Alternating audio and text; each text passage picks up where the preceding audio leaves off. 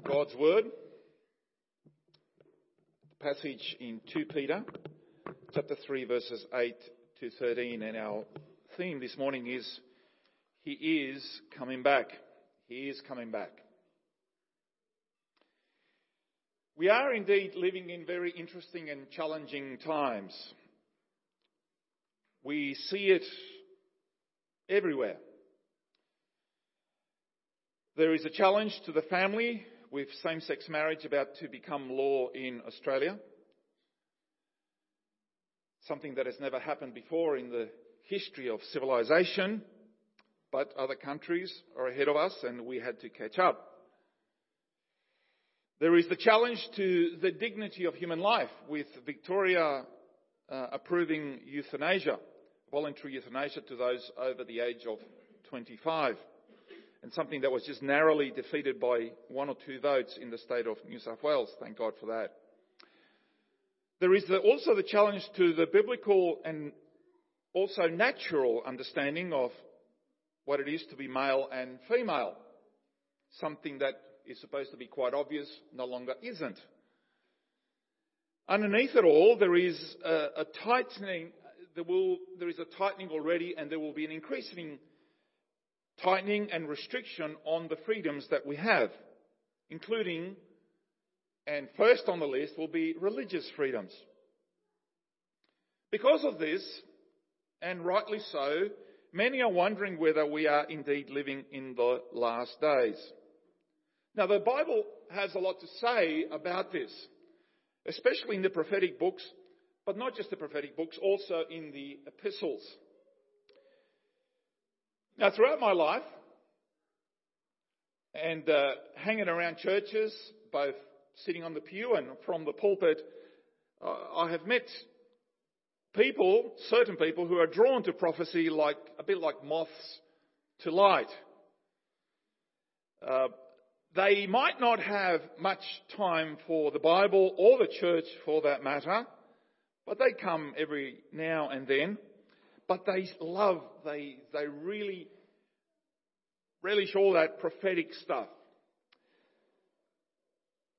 For the believer, for the believer, biblical prophecy is given to us to encourage us, to exhort us, to keep us on track on what our mission should be. For the unbeliever, biblical prophecy is there to warn to warn sinners to repent and to, to flee from God's coming wrath. Prophecy is not given for us to speculate about dates and times. Remember Jesus' words to his disciples at, at his departure when he said to them, It is not for you to know the times or dates the Father has set by his own authority.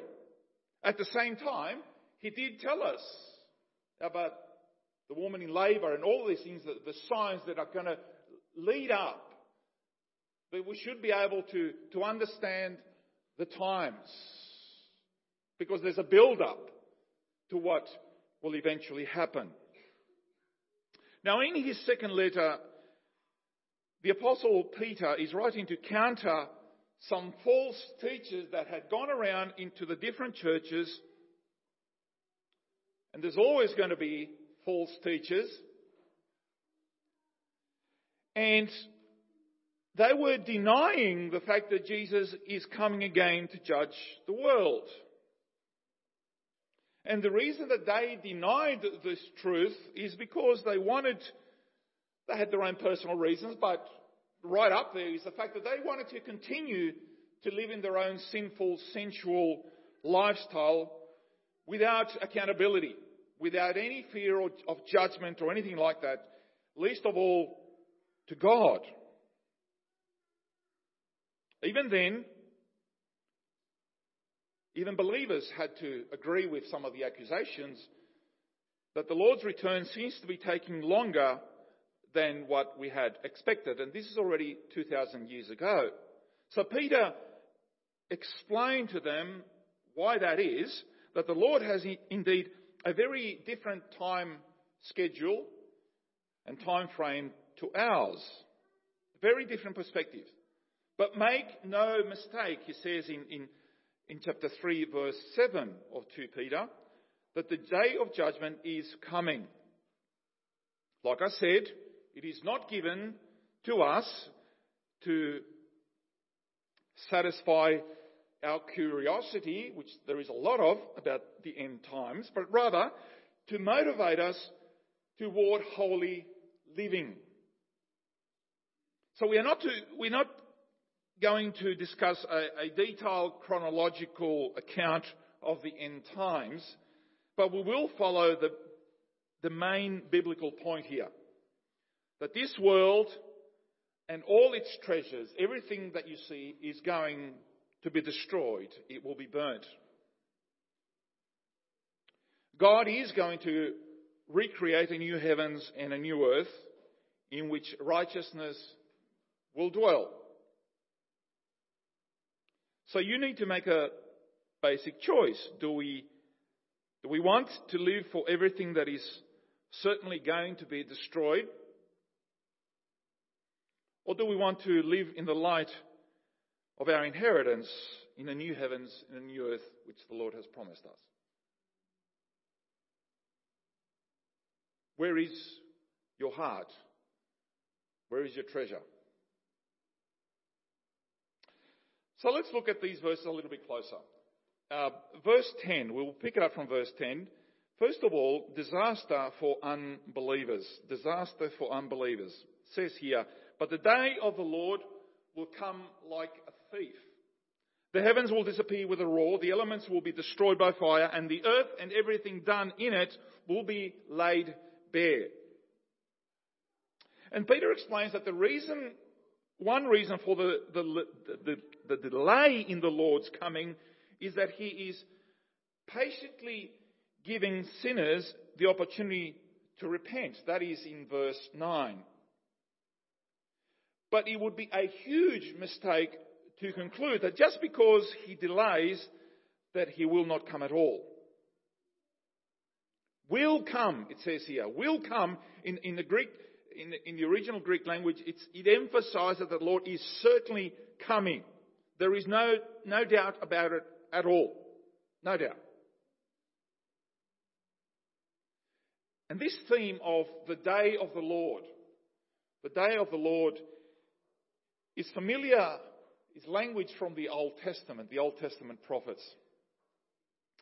And in the Old Testament language, sometimes it points to very near historical judgments. Like when the invading armies of the Assyrians were going to come. And that happened.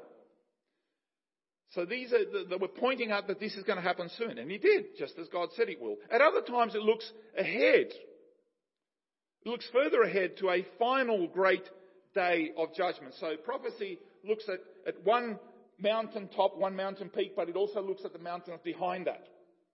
Because ultimately, that is what biblical prophecy is about. It's in God's hands. And there is a certainty about it. And he doesn't muck around. The biblical language does not muck around with politically correct language that we're so enthralled by today. It always looks like God doesn't care about how we're going to react to it. He just lays it out. And he, prophetic language about the day of the Lord always uses frightening language of destruction. For example, Jeremiah, um, that we did a, a series a few years ago, warns us in Jeremiah 46 verse 10. He says, but the day belongs to the Lord, the Lord Almighty, a day of vengeance. For vengeance on his foes. The sword will devour till it is satisfied, till it has quenched its thirst with blood. That's just an example. Now, there have always been those who don't like the fire and brimstone language in the Bible.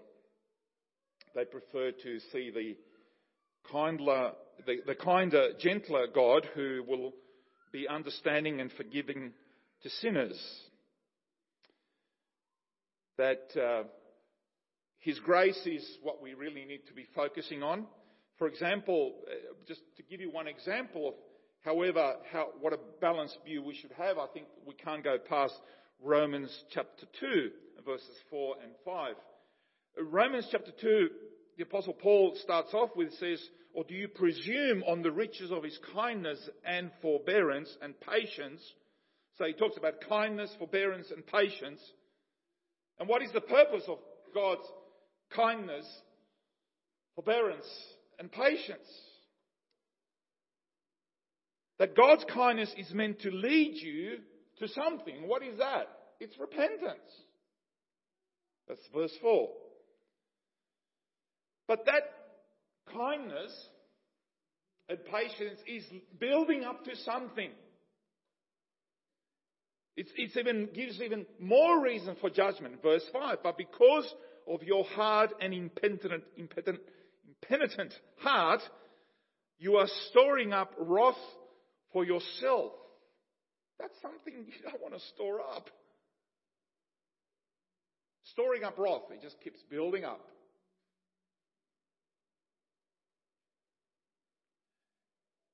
Storing up wrath for yourself on the day of wrath when God's righteous judgment will be revealed. So while we should, we must proclaim the good news of God's grace and kindness, God's eternal love. For God is love. We must also warn that a day of frightening judgment is coming for those who do not repent, who choose to go their own way, who choose to reinterpret the scriptures in their own manner. It's like the Jefferson Bible that uh, President Jefferson from the United States, he, the Jefferson Bible is a Bible where he actually cut out all the pieces of scripture he didn't like. So he was happy with it. That's pretty handy, isn't it? I don't like that. Yeah, yeah, that's in, that's out. Brilliant.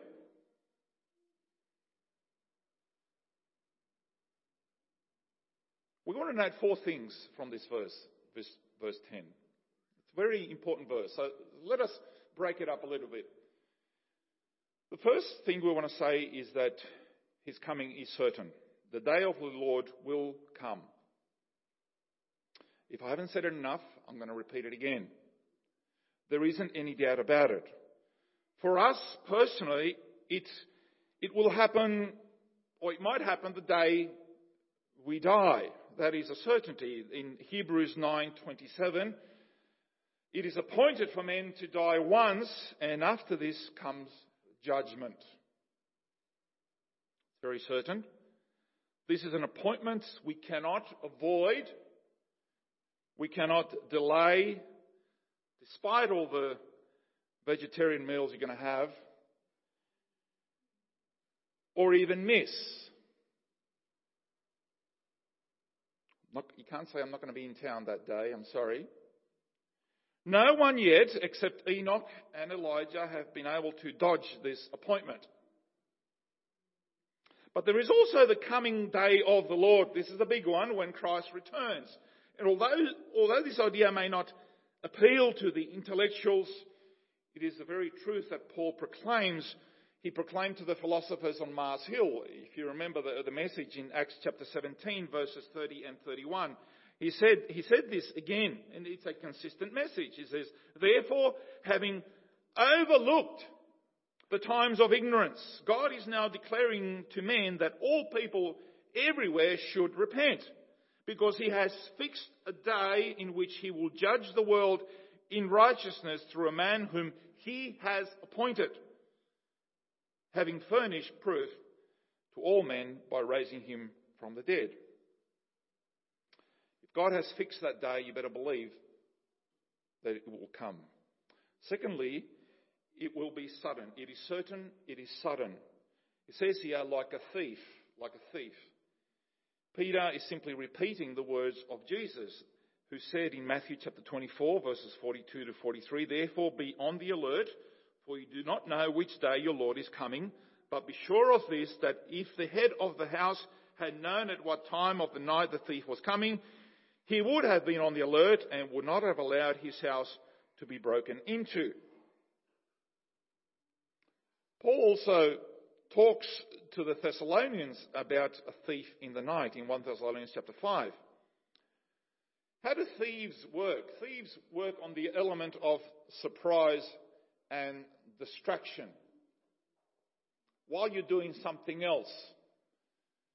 That's when they do their best work. While you were sleeping, while you were away on holidays, while you weren't paying attention, they could snatch your bag, break into your home, and do all of that stuff. But if you knew that something is going to happen, then you're not going to go away because if it says, by the way, a thief is coming at 5.20 this morning, they're going to come, so I thought you might just give them a welcome, really, uh, with a baseball bat, uh, that type of stuff. It'd be nice, wouldn't it? Um,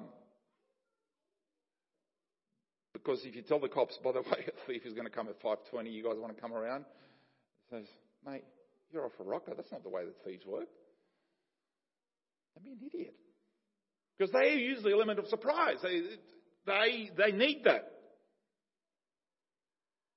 So you don't take precautions. So you're not ready. And unbelievers, they, they don't care what happens because they don't believe anyway. They don't want to give accounts. They don't want anyone, least of all God, to tell them you can't do that.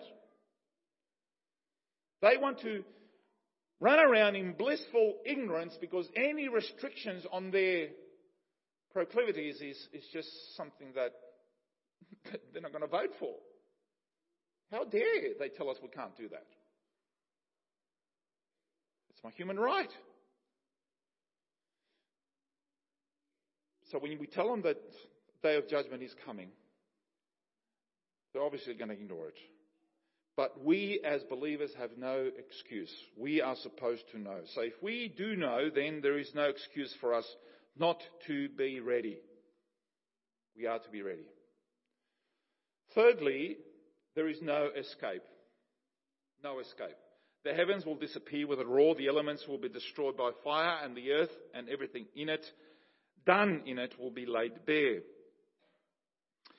If something relatively small happens, you will try and avoid it. If there is an accident on the freeway whatever, then try and avoid that freeway. They give you a warning so you don't get stuck in traffic for two, or three hours. If you know that, you know, the sea is going to come, there is a tsunami, whatever, people run towards the hills because you have enough warning and all that stuff. But let's, let's say something really big is going to happen and they can see it coming. There's this humongous comet the size of, you know, of a country is coming to smash the earth. Astronomers, they can see it, they can picture it with a telescope and all that type of stuff. Where are you going to run? Where are you going to hide? No, I'm just going to dig a hole, mate. Really? You can sort of picture, we've seen different movie scenarios, right, where this is replayed over and over again. And then we send Superman and the, uh, and the village people to rescue us, you know? That type of stuff. Um, sorry, it's, where are you going to run? Peter warns us that at the coming of Christ, the earth will be laid bare. And this is the word laid bare. I will get to the other one later, but just now, laid bare is the idea of exposure. Those who thought that they could hide their sins from God will be exposed. There is nowhere to run. No one, no matter how clever, there are no judges, there are no lawyers, there's nothing who will be able to excuse you from what you have done. You cannot get away with anything. Christ's return will be disastrous for all who have not repented of their sins. So you need to be right with God before He comes because by then there will be no avenue of escape.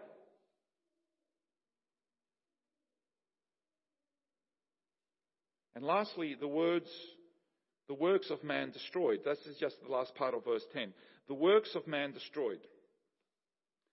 Peter not only says that the earth will be burned up or exposed, but also that its works, everything done in it, everything done in it is, is an interesting expression. It means everything that man in his pride has accomplished will be melted away. And Peter repeats this word, just in case you missed it. He repeats it in verse 7, he repeats it in verse 10, and he repeats it again in verse 12.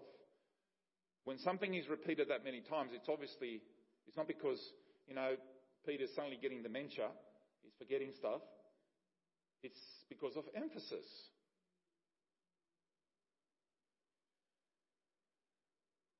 But we need to heed the warning rather than get distracted or procrastinate, putting it off to get right with God. And, and, although there are similarities, Peter is not talking here about the, the same thing that the Apostle Paul talks about in 1 Corinthians chapter 3, where he says that eh, our works will be tested by fire.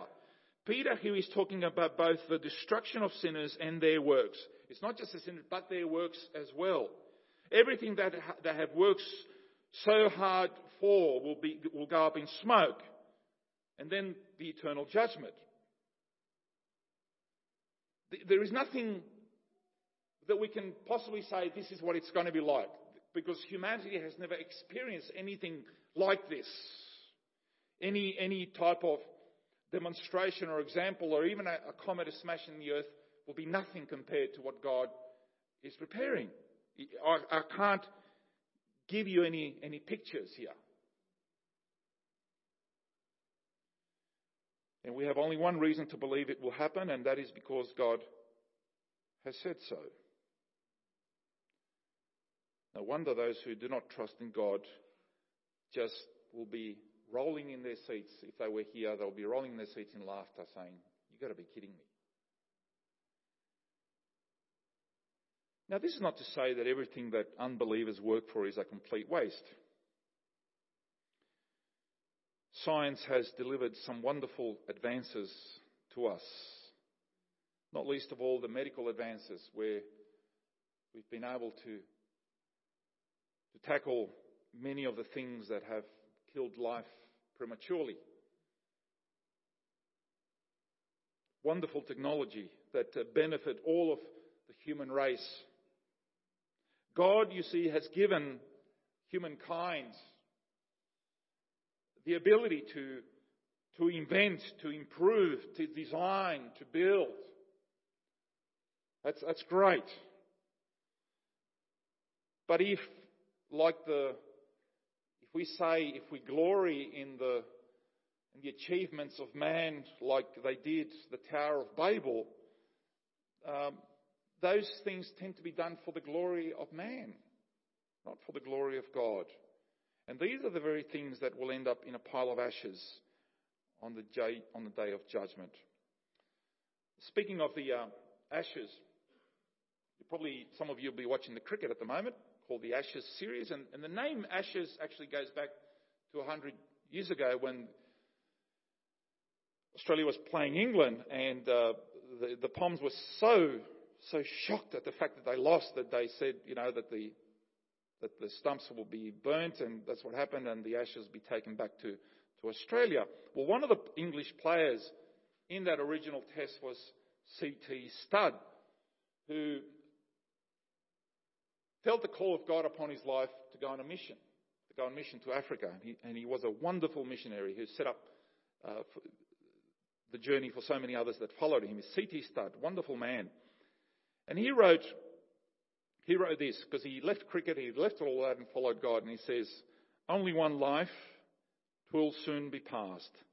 Only what's done for Christ will last. There's a whole poem that, that followed, but that's actually one of, one of the, the most significant words there. And it just brings it into focus, isn't it? Whatever your achievements, whatever you've done, whatever, yeah, you can take pictures of that and get your name behind a building and all that type of stuff. But no, will soon be past. Only what's done for Christ will last. The second main point is that since Christ will return in judgment, two things to remember from verses 11 and 12. We should be holy people. Verse 11. Since everything will be destroyed in this way, what kind of people ought you to be? You ought to be live, you ought to live a holy and godly lives. It's not a, it's not a question what you must do. This is a command. It's an exclamation. It's, it's talking about a way of life, a lifestyle. Now, Peter used this word back in, in chapter 1, verse 3, when he said that God has, has granted us everything pertaining to life and godliness. And he, he, and he goes on to a whole list of things that God has, has given us, the, the qualities that He has given us. He's given us ex, moral excellence, knowledge, self control, perseverance, godliness, brotherly kindness, and love. These are all the tools that God has given us to live a holy life. And holy conduct means conduct that is distinct from the world. Distinct from the world. It doesn't mean weird. I've seen Christians who are distinct because they're weird. Know what I'm talking about, right? They go out of the way to show that they want the world to know that they're weird.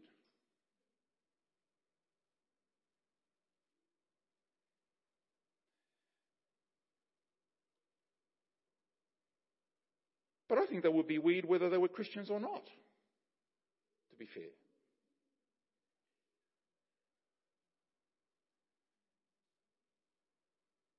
If we're weird, if we accuse it of being weird, it should be because we live in obedience to God's word. Because we hold to the values that the Bible teaches us to live by. We live different values. We live in light of eternity. We live by principles that the world mocks, doesn't understand. We don't live for all the junk that is going to be burnt anyway. We, the type of weirdness that we show is that we forgive our enemies. We pray for those who hate us. When somebody slaps us, we say, well, now that you've evened it up, mate, now I got that one as well. Turn the other cheek. That's weird. Right? That, that we, we selflessly give ourselves to those who even won't say thank you. That's weird.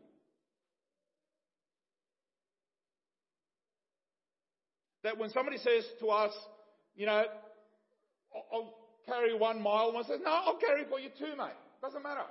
I'll go the extra mile. With nothing in return. You don't have to, no. What do you need? You want money? What is it, mate? No. It's okay. Calvary paid for it all. All right? Don't worry. I'm going to get rewarded. It doesn't have to be you. We love people above things. We treasure Christ above all else. That's where our treasure is. And then we should be looking for and hastening uh, the coming day of the Lord. Verse 12. Waiting for and hastening the coming of the day of, of, of God because of which because of which the heavens will be set on fire and dissolve and the heavenly bodies will be melted away as they burn. That's according to the English Standard Version. Three times in three verses, 12, 13, and 14, Peter uses the verb waiting for or looking for. This is not like mum and dad taking little Johnny kicking and screaming to his appointment to the dentist, all right? You know, come on, mate, we're going to go to the dentist. This is, we don't want to be dragged kicking and screaming to God's judgment day. We actually want to be looking forward to it, waiting for it to happen, in eager expectation. That this is, Lord, come now, Maranatha, when all of his promises to us will be fulfilled. We should love the day of his appearing in 2 Timothy 4 8. That just as the bride awaits, eagerly awaits the, the, the day when her, her groom returns from the war to be with her always, awaiting that day. But what does Peter mean when he says that we are not only to be looking for, but also hastening the coming day of God? The Lord's coming seems delayed while he waits for all. Why does he wait? Because he waits for all to come to repentance.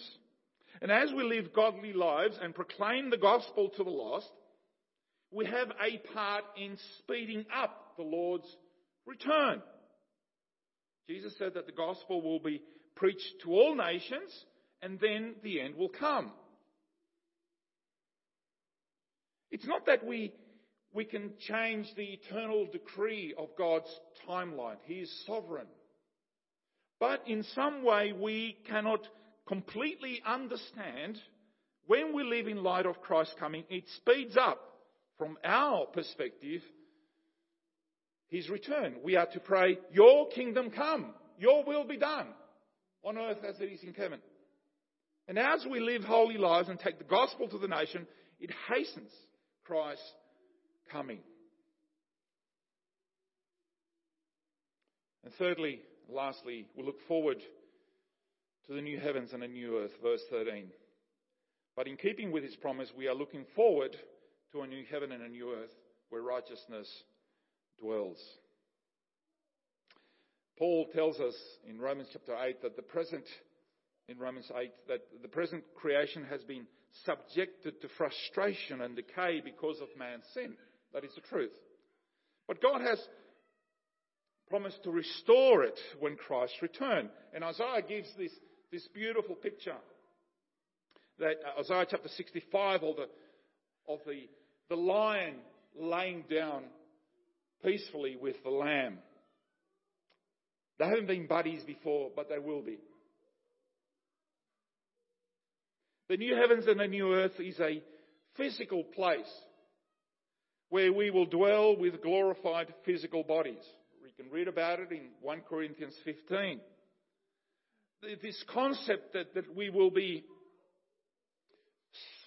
spirits just floating around, finding a, a cloud or somewhere to pitch a tent and that type of stuff. It's just unbiblical. You know, playing harps, little angels. You know, Christmas time we're going to see little angels appearing everywhere. But that, that's that's not it. And, and for good measure, angels aren't these fluffy little creatures, by the way. They're not teddy bears. They're actually fearsome. All right? You don't muck around with them. The heaven that believers will experience will be new, perfect, onto which we will dwell. The new earth will be free from sin, from evil, from sickness, from suffering, from death. Created by God, a recreation, a new heavens and a new earth. Now, the pictures that of heaven and all this type of stuff, we tend to read passages like these at funerals. I've done a few. I know what I'm talking about. Because they're used for comfort to those, for those who are grieving that where they're going. But you know what? The Bible actually gives these passages for our everyday life. It's not just when we're dying, when we're dead. It's actually, these words are given to us to live each and every day. The light of eternity. To encourage us in our everyday walk that whatever we go through, it's not going to last. It cannot last. Not in Christ. And our response toward the patience of God is to regard the delay in terms of salvation.